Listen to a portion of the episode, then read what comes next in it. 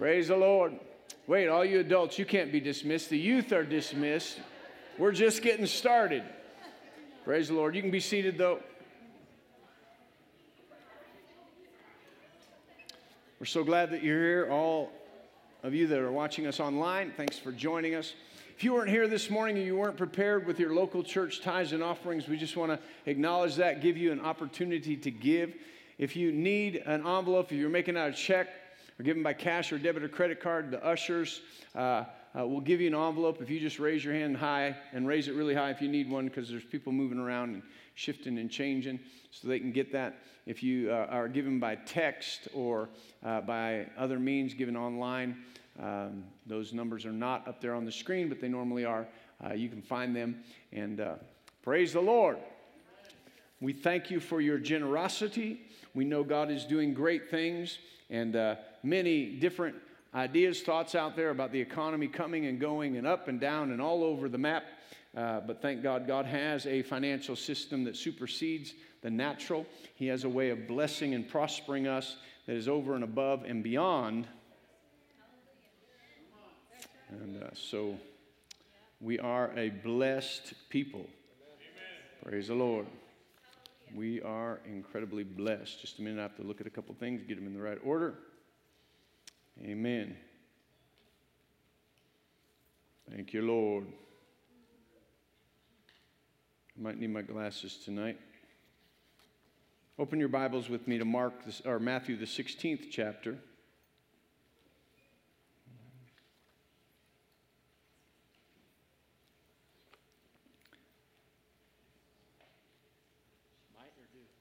Well, it'll be good to have them just in case. Thanks. Praise the Lord. So excited this morning. Uh, at least four people made a decision for Jesus Christ in the 1030 service this morning. And uh, it'll never be the same. They'll never be the same. Heaven rejoices. We ought to just continue to rejoice uh, in what God is doing in the lives of people uh, daily. Amen. And we are here in Matthew chapter 16, and we began this a couple of weeks ago talking about uh, these things. Uh, somebody told me one time, in, uh, probably in Bible school, said, where you see something in three or four of the Gospels that uh, really it's, it's impressed by the Holy Spirit over and over and over again. Uh, there are some stories that are, you know, about this and about that, and they took place, and all of them line up, but sometimes people say, well, see, right there's, there's a contradiction between this and that, and there's really not contradiction.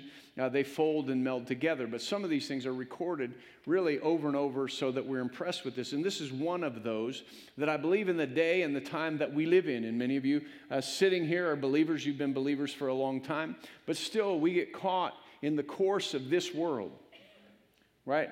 Paul warns us to not get caught in the flow of this world. Romans chapter 12, verse 2. And don't be conformed to this world, but be transformed by the renewing of your mind, that you might prove what is that good and acceptable and perfect will of God. And so he knows that the, the opportunity is writing to the Roman church of us just getting caught up. The message Bible says it like this that you get caught up in the flow of the world without even thinking about it. And if we look at ourselves, get down the road a week or two weeks, and uh, a month or two months or one year down the road, and we're like, how did I even get here? Why am I even thinking the thoughts that I'm thinking? Because we just got caught up in the flow without even thinking about it. Ephesians chapter 2, Paul is writing to them, and he says, Listen, you used to be dead in your trespasses and sins, but now you're alive unto God. And he says, Why are you continually being caught up in the course of this world, which is dictated or is guided by the prince of the power of the air? The one that now works in the sons of disobedience, in which we all once conducted ourselves in the lust of our flesh. But he says, No longer are you that way because you've been bought by the blood of Jesus. And so it says, listen, the, the, the world just goes and they're caught in a flow that's dictated to by the enemy, by, by the sin that entered in and the power that he has because of Adam's disobedience. So we have to set ourselves apart from those things. And so uh, Jesus is explaining some of those things, and he talks about this in Matthew chapter 16, in Mark chapter 8, in Luke chapter 9. He describes the same thing about giving up our life. In John, he doesn't say it really in the same exact way, but here in verse 24, It says, Then Jesus said to his disciples, If anyone desires to come after me or to be my disciple, right?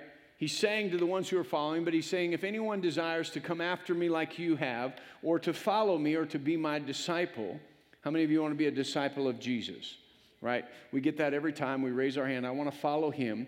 But, and we think, you know, it's just simple, and it is simple. To be born again, you don't have to do anything except for the blood of Jesus. But once your life is transformed and you want to follow him, then he says this uh, uh, If anyone desires to come after me, let him deny himself, take up his cross, and follow me. For whoever desires to save his life will lose it, but whoever loses his life for my sake will find it. For what profit is it to a man if he gains the whole world and loses his own soul? Or what will a man give in exchange for his soul? For the Son of Man will come in, in the glory of his Father and with the angels, and then he will reward each according to his works or in, according to the conduct that we have. So we looked at this, and really the first thing that he says is if you're going to follow him, you have to deny yourself. And so we just put out a challenge a couple weeks ago and we said, listen, just, just focus on denying yourself something this week. And that whole idea of just denying yourself something that self wants is to actually get to the point that Jesus' uh, uh, true point is and his true thought process is, and that is if you just keep indulging whatever you want, you will sit on the throne of your life. What Jesus is actually talking about, denying yourself, is actually simple in those words, and then in the Greek words that he speaks about it, is to deny yourself of self. In other words, he says, You can't really follow me and be selfish. All right, thank you. Drive safe, everybody. Right? And it'll get quiet like that because that's where we, we live. What about me? Who's going to notice me? What's in it for me? If I'm going to serve God, what's in it for me? If I'm going to take out time to go to church, what's in it for me? And Jesus said, You'll never be able to actually come after me until you get you off the throne and get me on the throne. You'll never really be able to walk in supernatural power. You'll never be able to really recognize the signs and the wonders and miracles. Why? Because it's all about you. And it can't be all about you and have a supernatural flow of God's power. But when you get off of the throne, Jesus gets on the throne, there's a free flow of the power of God and the life of God to move to others. So he says, what he actually says is, he says, listen, you have to just work on saying no to you. So, John the Baptist, he said it like this as they're talking to him about who he is and what he's doing, and he's arising to really, John the Baptist, as odd as he was, you know, he came out dressed in camel hair and came out of the desert and he started preaching, but he drew great crowds. He became, he was an odd guy, it seems like, but he came, became pretty notable in what he was doing in preaching even repentance, which wasn't popular, but he was gathering a crowd. And they were talking to him about this, and he started talking about Jesus to come. And he said this about really denying himself. He had a chance to say, Listen, I'm the guy. You want to come to my meetings, you want to come to my preaching. But he said this He said, I have to decrease so that he can increase. And the whole idea of denying ourselves is me decreasing so that he increases. That everything that I want begins to move out of the way so that everything that He wants can come to fruition. And everything that He wants for you is better than what you want for yourself. Come on, we have to believe that if God would give Jesus to die for us and to die for our sins, as the Bible says in Romans, that if He would give Jesus to die for us, how would He not with Jesus freely give us all things. In other words, if God has already given the most valuable, precious thing that He could ever have, His only begotten Son, if He would do that for you, why would He withhold any good thing from you? If He's withholding, withholding anything that you want, it's because it will destroy you in the end.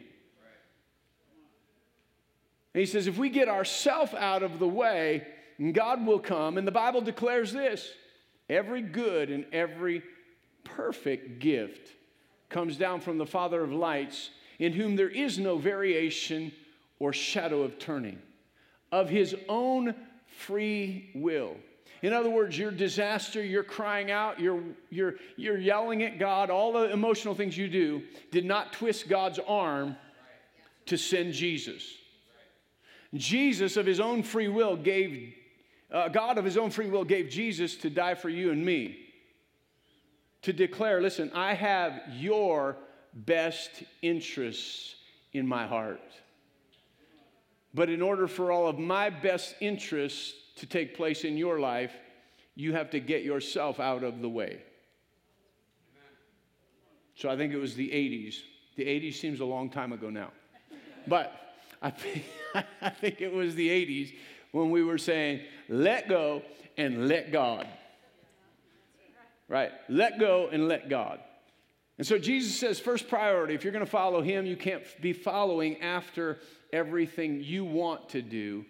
You're going to have to deny yourself. Now, listen, as always, Jesus, the Spirit of God, God Himself, does not ask us to do anything that He does not do Himself.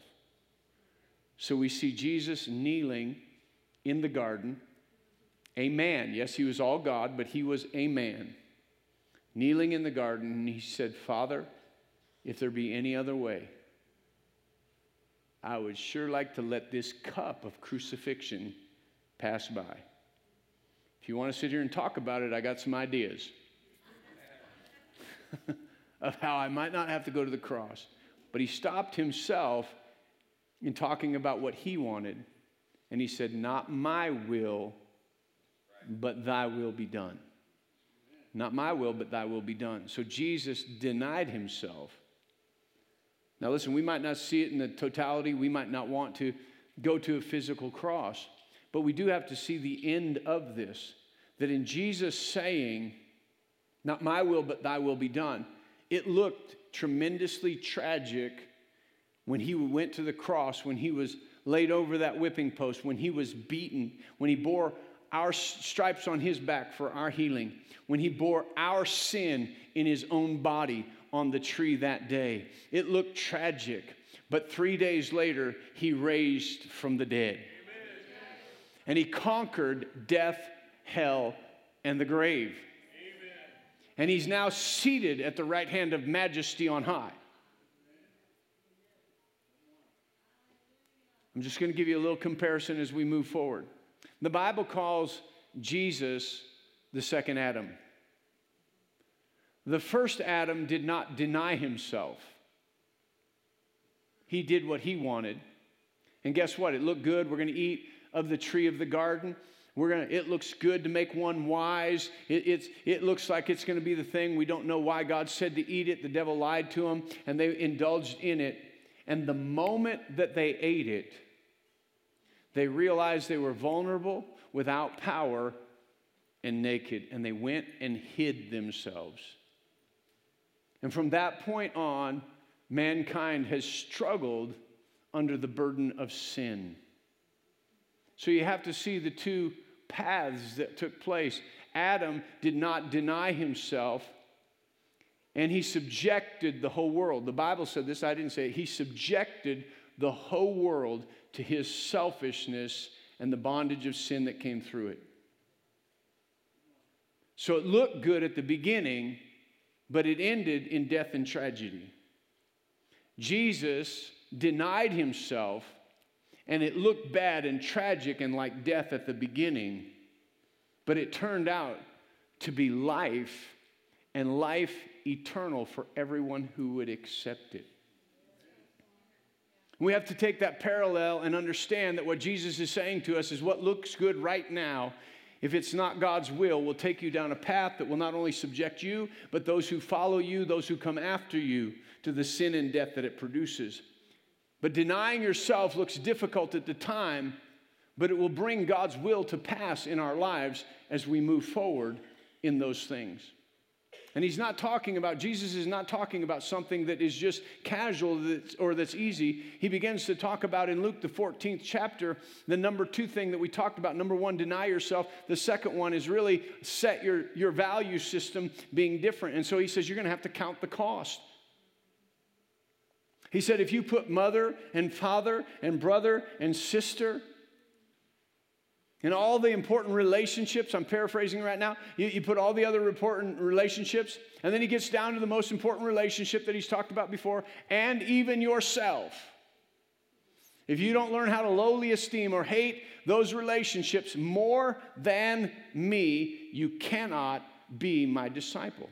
Now that tweaks us, especially as Americans, it tweaks us because we've forgotten, we've lost an understanding of honor we have become entitled. We become very me minded. We become, what about me? Uh, all the things that take place. But really, he says, listen, it, it, I'm just pointing out a fact. And we read it and we're like, well, well, why wouldn't he let me be my disciple just because I put my mom and dad first? Just because I put my family first? Why can't I? And he's not saying you can't because I won't let you. He's saying you can't be my disciple if you don't put me first. Why? Because anytime that mom and dad disagree with the Word of God, you're going to follow them and not me.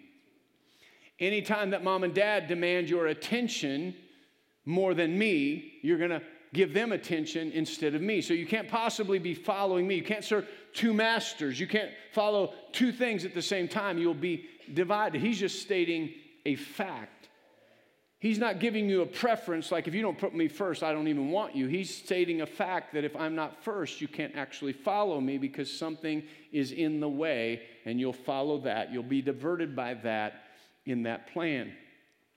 And talking about that sacrifice and counting the cost right there, I heard this story about this student, this, this really professional or, or, or popular, knowledgeable, awarded professor. Uh, uh somebody came up to this gentleman and said, I was his student. And somebody said, You know, I, I, met this person, named their name, and he said, And he was your student. And that professor said, Oh, no, no, no, no.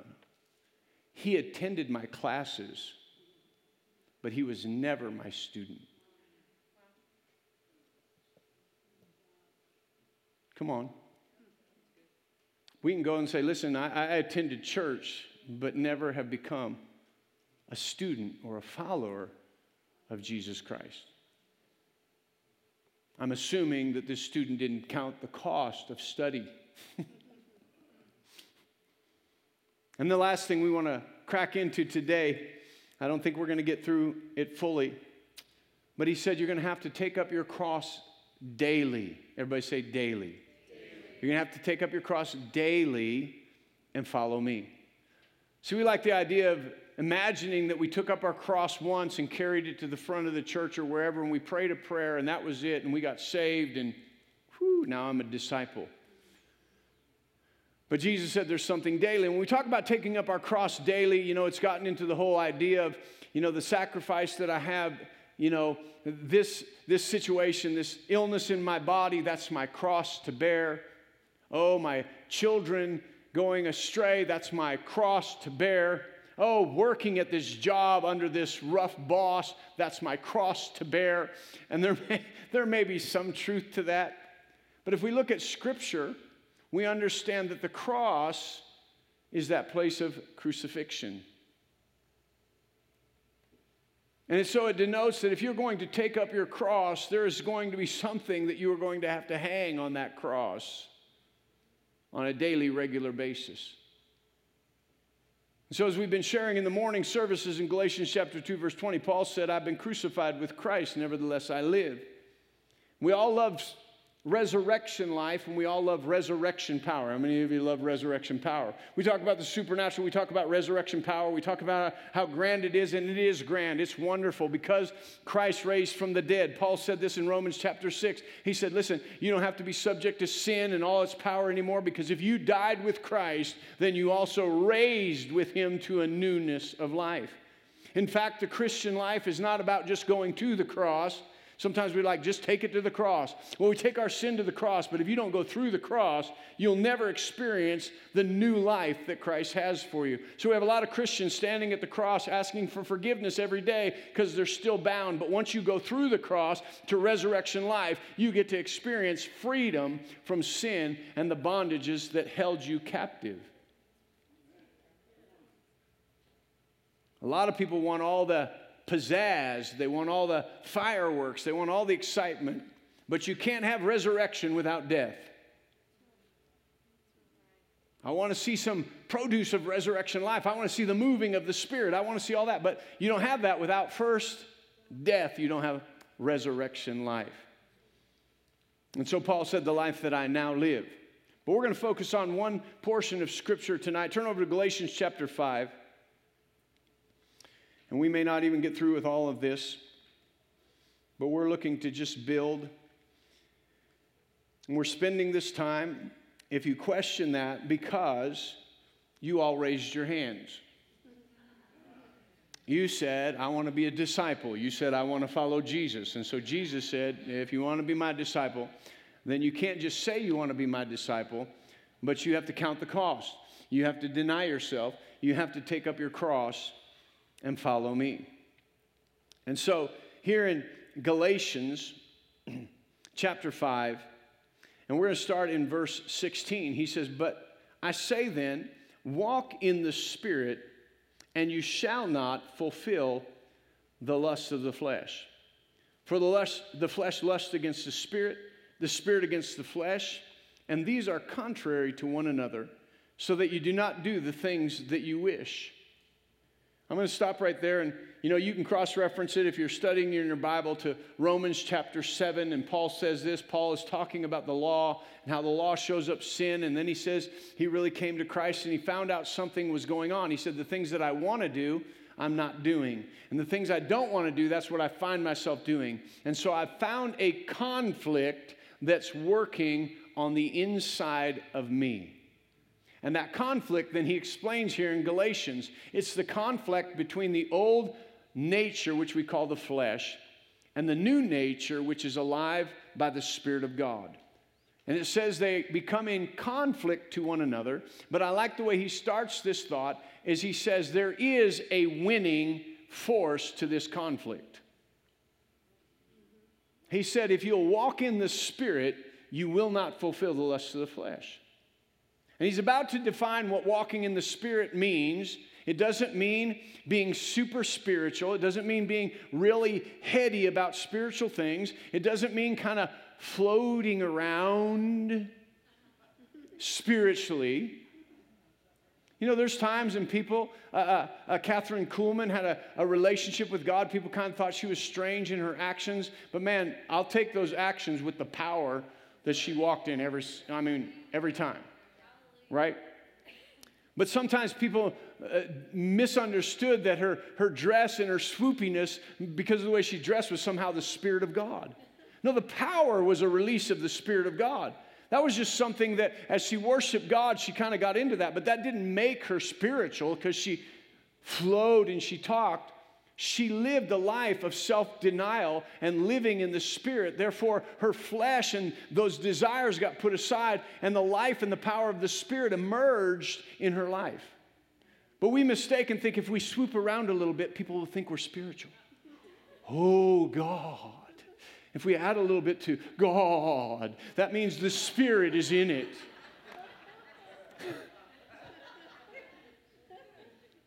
Thus saith the Lord God. Well, that's not spiritual, that's just inflection. But Jesus is talking about a truly spiritual life that is transformative and that battles the old nature that gave place to the power of sin and destruction and overcomes that with life. So, verse 13, he says, For you, brethren, have been called to liberty, only do not use your liberty. Wait a minute, I, I, I jumped across the wrong page. Sorry, 13. We want to go to 18. It says, But if you are led by the Spirit, you are not under the law. Now, listen, this is where we're going to attack this over a period of time. He says, Now, the works of the flesh are evident, which are adultery, fornication, uncleanness, lewdness, idolatry, sorcery, contentions, jealousies, outbursts of wrath, selfish ambition, dissensions, heresies, envies, murders, drunkenness, revelries, and the like, of which I tell you beforehand, just as I also told you in times past, that those who practice such things will not inherit the kingdom of God. But the fruit of the Spirit is love, joy, peace, long suffering, kindness, goodness, faithfulness, gentleness, self control. Against such there is no law. Now, listen to this. And those who are Christ have crucified the flesh with its passions and its desires. Now, where would they crucify that flesh? On the cross that they're taking up daily. Right? You crucify things on the cross. And so he said, and those who have, are Christ have crucified the flesh with its passions and desires. If we live in the Spirit, let us also walk in the Spirit. Let us not become conceited, pro- provoking one another and envying one another. I'm going to read this out of the Message Bible. I'm going to do a lot of reading here tonight, so just hang with me. Read this out of the Message Bible, hopefully to bring some understanding. He said, It is absolutely clear that God has called you to a free life. Just make sure that you don't use that freedom as an excuse to do whatever you want to do and destroy your freedom. Rather, use your freedom to serve one another in love. That's how, that's how freedom grows. Now I'm going to jump over to verse 16. My counsel is this live freely, animated and motivated by God's Spirit then you won't feed the compulsions of selfishness. For there is a root of sinful self interest in us that is at odds with a free spirit. Just as the free spirit is incompatible with selfishness, these two ways of life are antithetical. So that you cannot live at times one way and at times another way according to how you feel on any given day. Why don't you choose to be led by the Spirit and so escape the erratic compulsions of a law dominated existence? It is obvious what kind of life develops out of trying to get your own way all the time. Repetitive, loveless, cheap sex, a stinking accumulation of mental and emotional garbage. Frenzied and joyless grabs for happiness. Trinket gods, magic show religion, paranoid loneliness, cutthroat competition, all consuming yet never satisfied wants. A brutal temper, an impotence to love or be loved, divided homes and divided lives, small minded and lopsided pursuits. The vicious habit of depersonalizing everyone into a, rival, uncontrolled and uncontrollable addictions, ugly parodies of community. I could go on. This isn't the first time I have warned you, you know. If you use your freedom this way, you will not inherit God's kingdom. But what happens when we live God's way? brings gifts into our lives much the same way that fruit appears. And then he goes on to those other things. And so he begins to talk about this flesh that we must crucify and, and walk in. And so I'm going to take this and break this down a little bit. The Message Bible does a good job. If we just read it in the King James or the New King James, sometimes we go, I don't even understand half of those words, so they don't apply to me. But they begin to work, and when we begin to see and to understand these things and to really look at them and and, and I'm just going to, I'm not a Greek scholar, so I'm just going to read from William Barclay's uh, material because he is a Greek scholar and hopefully break it down for us just a little bit tonight and bring it to clarity. Because if we're going to be disciples of Jesus, we've got to nail these things, crucify our flesh, that old nature. We've got to be willing to say, I'm going to put that one on the cross. And until I've totally defeated, right? I have no way to understand resurrection life.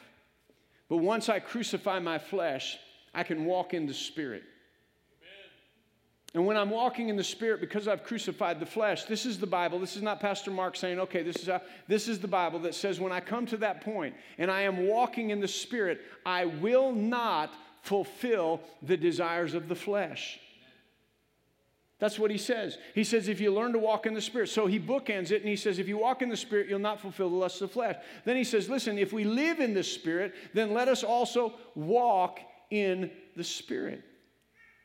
He goes on to say, if you read it in the Message Bible, once he gets past that walking in the Spirit, he says, don't let us be living a life where we're putting others down to build ourselves up As we see today, is that happens all the time. Our flesh kicks back up. He says, "Listen, when you're spiritual, don't think your spiritualness makes you gives you a place to put other people down. Your spirituality actually enables you and empowers you to lift other people up, not put them down by your spiritual life." It's truly a walk of freedom. There is no fear. I can pick you up. If I'm walking in the Spirit in love, joy, and peace, and goodness and gentleness, I can always pick you up because I'm not afraid that you're going to look better than me.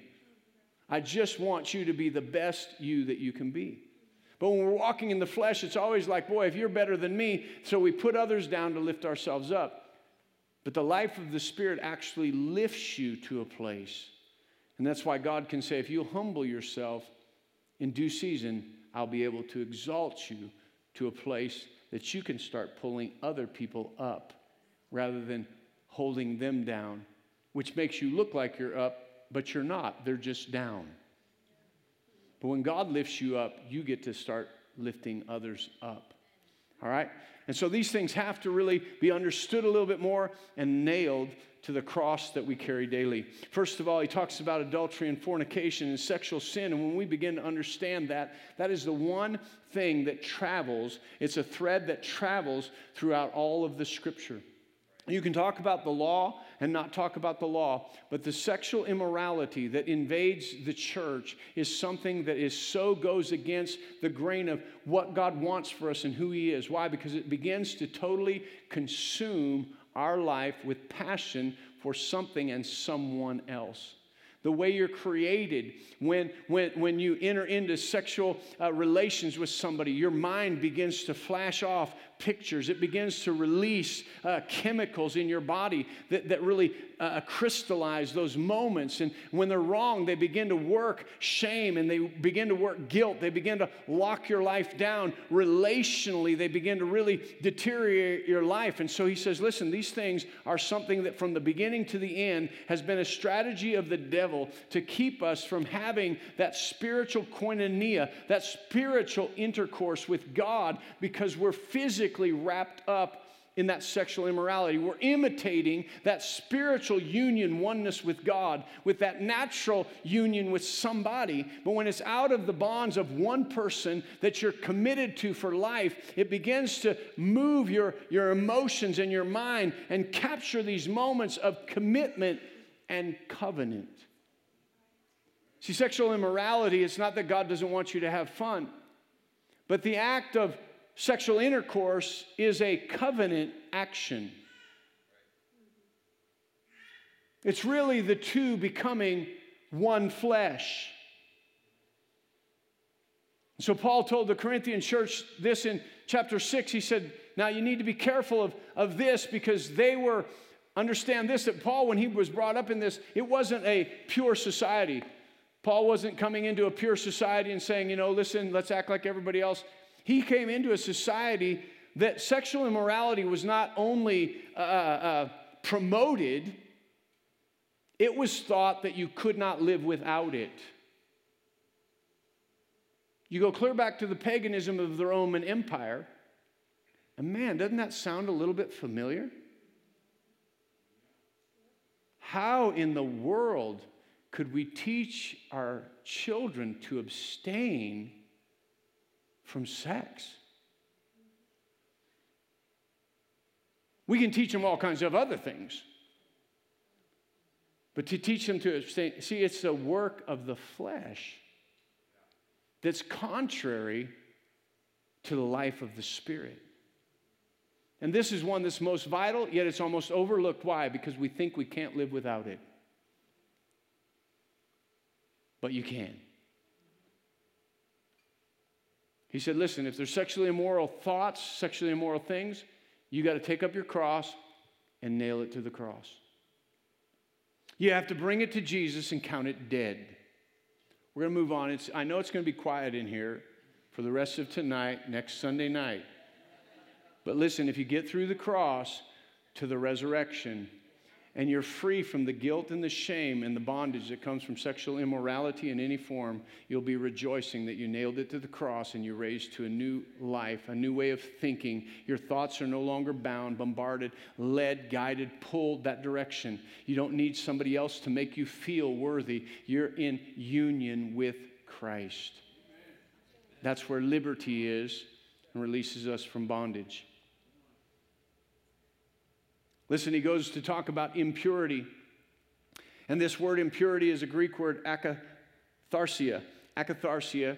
And uh, says it's interesting because it can be used, it gets a little gross, it can be used for the pus of an unclean wound.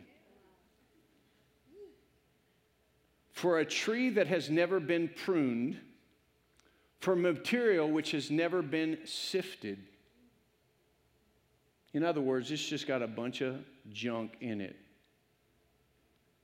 In the positive sense, it comes from that root word, which really means and talks about something that is left clean and in good condition.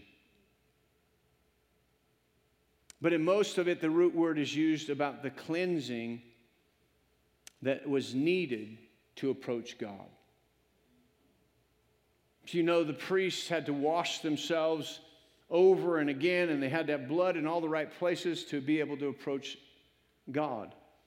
And so, the antithesis of what he's saying is we are really to be washed in the blood and we are to walk pure and washed, as we said today. But you've been washed and you've been sanctified and you've been justified. So, why would we take on the impurity of the flesh as if it's never been sifted, as, if we've never washed out the sin, we've never washed by the blood, we've never confessed and allowed God to cleanse us of all unrighteousness. Why would we act like we still have all the, the junk, the chunks, the, the, the defilement of the world on our life if we've been washed and if we've been sanctified? Right? They work against one another. So he said, Get off all impurity. Don't allow your life to have even little remnants of dirt, you know, and, and chunks if you go through and you're, you're trying to get topsoil to, to really plant something in and nobody, you buy topsoil. I don't know if you've ever done this, this is probably a weak analogy, but you bought topsoil because you're thinking, I want topsoil, I don't want a bunch of rocks, I don't want a bunch of stuff in it. They come and they dump the dump truck of topsoil and you start going through it and it has rocks like this in it. And you're like, this is not pure topsoil. It's got chunks of clods in it of clay that are just like, you have to break them up. You're like, this is not topsoil. But we bring our life to God and to service to God. He's like, wait a minute, this is not topsoil. We got some of this and we got some of that and we got some of this flesh and we're trying to get some of this spirit and they don't go together. And that impurity is a work of the flesh. The next thing he goes to is wantonness. And you're going to understand some of these as we go through it. And you're going to see some of it in your life, and you're going to say, well, that's not really me, but we're going to see it that pervades the world around us. Our world is not living by the Spirit of God, they're moving and living out of the flesh nature that has bound them. So, this word, word wantonness is a Greek word that I cannot pronounce. Asagilia, asagia, and it means this it means readiness for any pleasure. Wantonness means readiness for any pleasure. The man who practices it has been said to know no restraint, but to do whatever. Caprice and wanton insolence may suggest. Now, listen to this. I think this is important to us. Josephus, a historian, ascribed it, this wantonness, to Jezebel when she built the temple of Baal in Jerusalem. This idea is that a man who is so far gone in desire that he has ceased to care what people say or think. There are people who don't care what anybody else thinks anymore, they're caught in wanton desire. That historian's connection to Jezebel helps us because if we go to Revelation and we look at Jesus talking about the churches, the thing that he comes back to the churches is he says, You've taken on the spirit of Jezebel. You've taken on that spirit that all of a sudden doesn't care what anybody thinks. I will desire what I want to desire. I don't care. He says you're going to have to take that. If you have desires that you don't care what other people think, I'm going to desire what I desire. You're going to have to take that daily and nail it to the cross. Take up your cross daily. Why? Because as I learn the difference between the spirit and the flesh, I have to allow my spirit to take ascendancy and say, No more flesh. We're going to crucify you with Christ. How many of you still want to be Jesus' disciple? So we always have to check in because we lose people along the line. Well, if that's what it takes, I don't know. And we're going to get to that too. All right. Right here, he says, next, idolatry. This means to worship gods which the hands of men have made. It's the sin in which material things have taken the place of God. I'm going to take it just a step farther. You know, we got all kinds of things in our lives that we purchase, that we buy, that now they have to take the place of God. They have to take the place of the Sabbath day because we have to spend time on the things that we spent money on. Otherwise, they just sit in the garage and deteriorate. But I'll tell you, and that idolatry, the Bible says covetousness, desiring to have things becomes idolatry. But something that we're dealing with in our culture today is the idolatry of Jesus being the person that I have made him to be. And God being the God that I've made in my own mind. In other words, if we go to this and we say, the Word of God says that immorality, sexual immorality is a work of your flesh and it goes against the Spirit of God.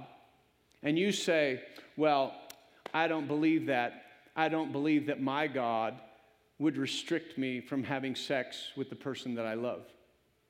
Well, you just made up your own God. A convenient God, a God that accepts everything that you want to do. And so we have a culture of people who say, well, that's okay for you, but my Jesus accepts this. Well, you if you've made up any other Jesus besides the Jesus of the Bible, if you've made up any other God except for the God of the Bible, You've created your own idol. Which, again, the thing that seemed to confound God, if you read through the scripture, the thing that just confounded God about his people, he showed up, he rescued them, he, he redeemed them, he set up the atonement that once a year they'd be cleansed. He did miracles and signs and wonders to deliver them. He's come into our life and he's, he, Jesus has redeemed us, he's forgiven us, he's washed us, he's put his spirit on the inside of us, he's empowered us. And the thing that just seems to puzzle God is like, how in the world do you, my man that I've created in my likeness and my image, come up with worshiping something you created rather than the one who created you? It just boggles the mind that you fashioned something and then said, I worship you as my God, but you made it. God says, Are you kidding me? And you have trouble worshiping me who made not only you, but the heavens and the earth and everything that in them is, and you're struggling with worshiping that? But that automobile that Ford made, shine that baby up. Look at my Ford. But we have trouble saying, Look at my God.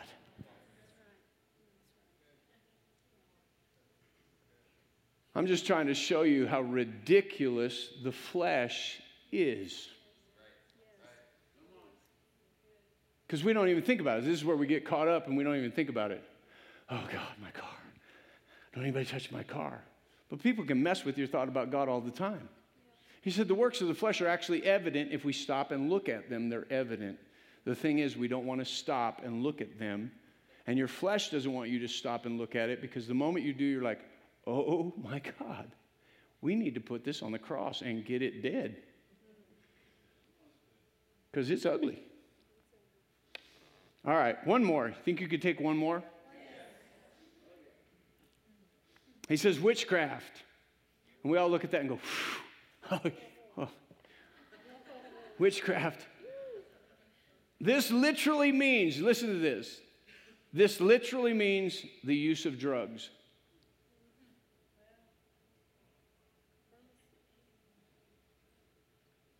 It can mean the benefit, beneficent use of drugs, but it can also mean poisoning. The reason they use witchcraft is because drugs became a very big part of sorcery in the ancient days. But that word witchcraft is pharmacia, it actually means the use of drugs. And so we get to the point of what? Our flesh says, that piece of God stuff ain't enough. That joy of the Lord being your strength, that ain't enough. We need some help. Okay. You said you could take one more, but you didn't take that very good.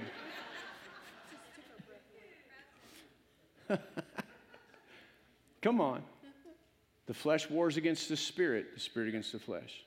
As we look at these, I, I guarantee you, you start breaking them down, you look at them in the Message Bible, and your flesh will start to say, Come on, that's not us. Our God doesn't think that way about us. My God. Oh, that sexual immorality, I'm really not there because I'm in love. It'll start saying that. Why? Because it's warring against your spirit. And why is it? It tells us. Why is it warring against your spirit? Your flesh is warring against your spirit, so your spirit cannot do the things that it wants to do. Your spirit wants to do some amazing things. Your spirit wants to love people. Your spirit wants to have peace in life. Your spirit wants to have joy. Your spirit wants to show goodness and have goodness. It wants to be gentle. Your spirit wants to show self control in any situation. Your spirit wants to be faithful and loyal to things, but it can't when self is in the way, when flesh is in the way. But then your spirit rises up and says no to your flesh. Why? So your flesh cannot kill you like it wants to. So thank God that warfare is going, but he lets us know listen, if you'll give place to the Spirit, if you'll crucify your flesh, if you'll take up your cross daily to not follow your flesh, but to follow Him, it will result in a life of the Spirit that will set you free from the law of sin and death. It may look like crucifixion in the beginning, but it ends with resurrection and ascension to a place of authority. All right, we'll finish up the other half. Thought we wouldn't do it all tonight. It might be a little br- brutal to your flesh. So we went through enough that you could say daily. On Monday, I'm going to work on crucifying this. On Tuesday, I'm going to work on crucifying this. On Wednesday, I'm going to work on crucifying this. Amen. We take up our cross daily and we follow Him. Why don't you stand up with me? If you're here in this room or you're watching by live stream, you've never made Jesus Christ the Lord of your life, this is the very beginning of walking in the Spirit. You can't have spiritual life without accepting Jesus Christ. Jesus said, I am the way, the truth, and the life. No man comes to the Father except through me. You can't imagine your own way to God. You can't come a different way. You come through Jesus Christ. But it's amazing because He breaks the power of sin and puts you into the place that you were created to be. So if you're here to, tonight in this room, or if you're there, and you've never made Jesus the Lord of your life, let's all pray this together. Bow your heads. If you've never made Him, pray this for the first time. The Bible says that any man that be in Christ is a new creation. Old things have passed away, and behold, everything has become new, and everything is of God. And the way we get in Christ it is that we acknowledge Jesus as the Lord of our life. We believe that God raised him from the dead for the forgiveness of our sin. And he says, if we'll acknowledge that, we'll be saved from that sin that bound us. So pray this with me. Say, Father God, I come to you tonight in the name of Jesus. And I surrender my life to you. In this moment, I'm denying myself and I'm calling upon you. And tonight, Jesus, I ask you to come into my heart and be the Lord of my life. I believe that you died for my sin and that God raised you from the dead for my justification. And so I thank you for saving my life, being my Lord and my Savior. In Jesus' name, amen. Praise the Lord. If you prayed that prayer for the first time tonight, there will be a, an altar worker up here. They just want to give you a little packet uh, that will help you read about the new birth and what that means to you.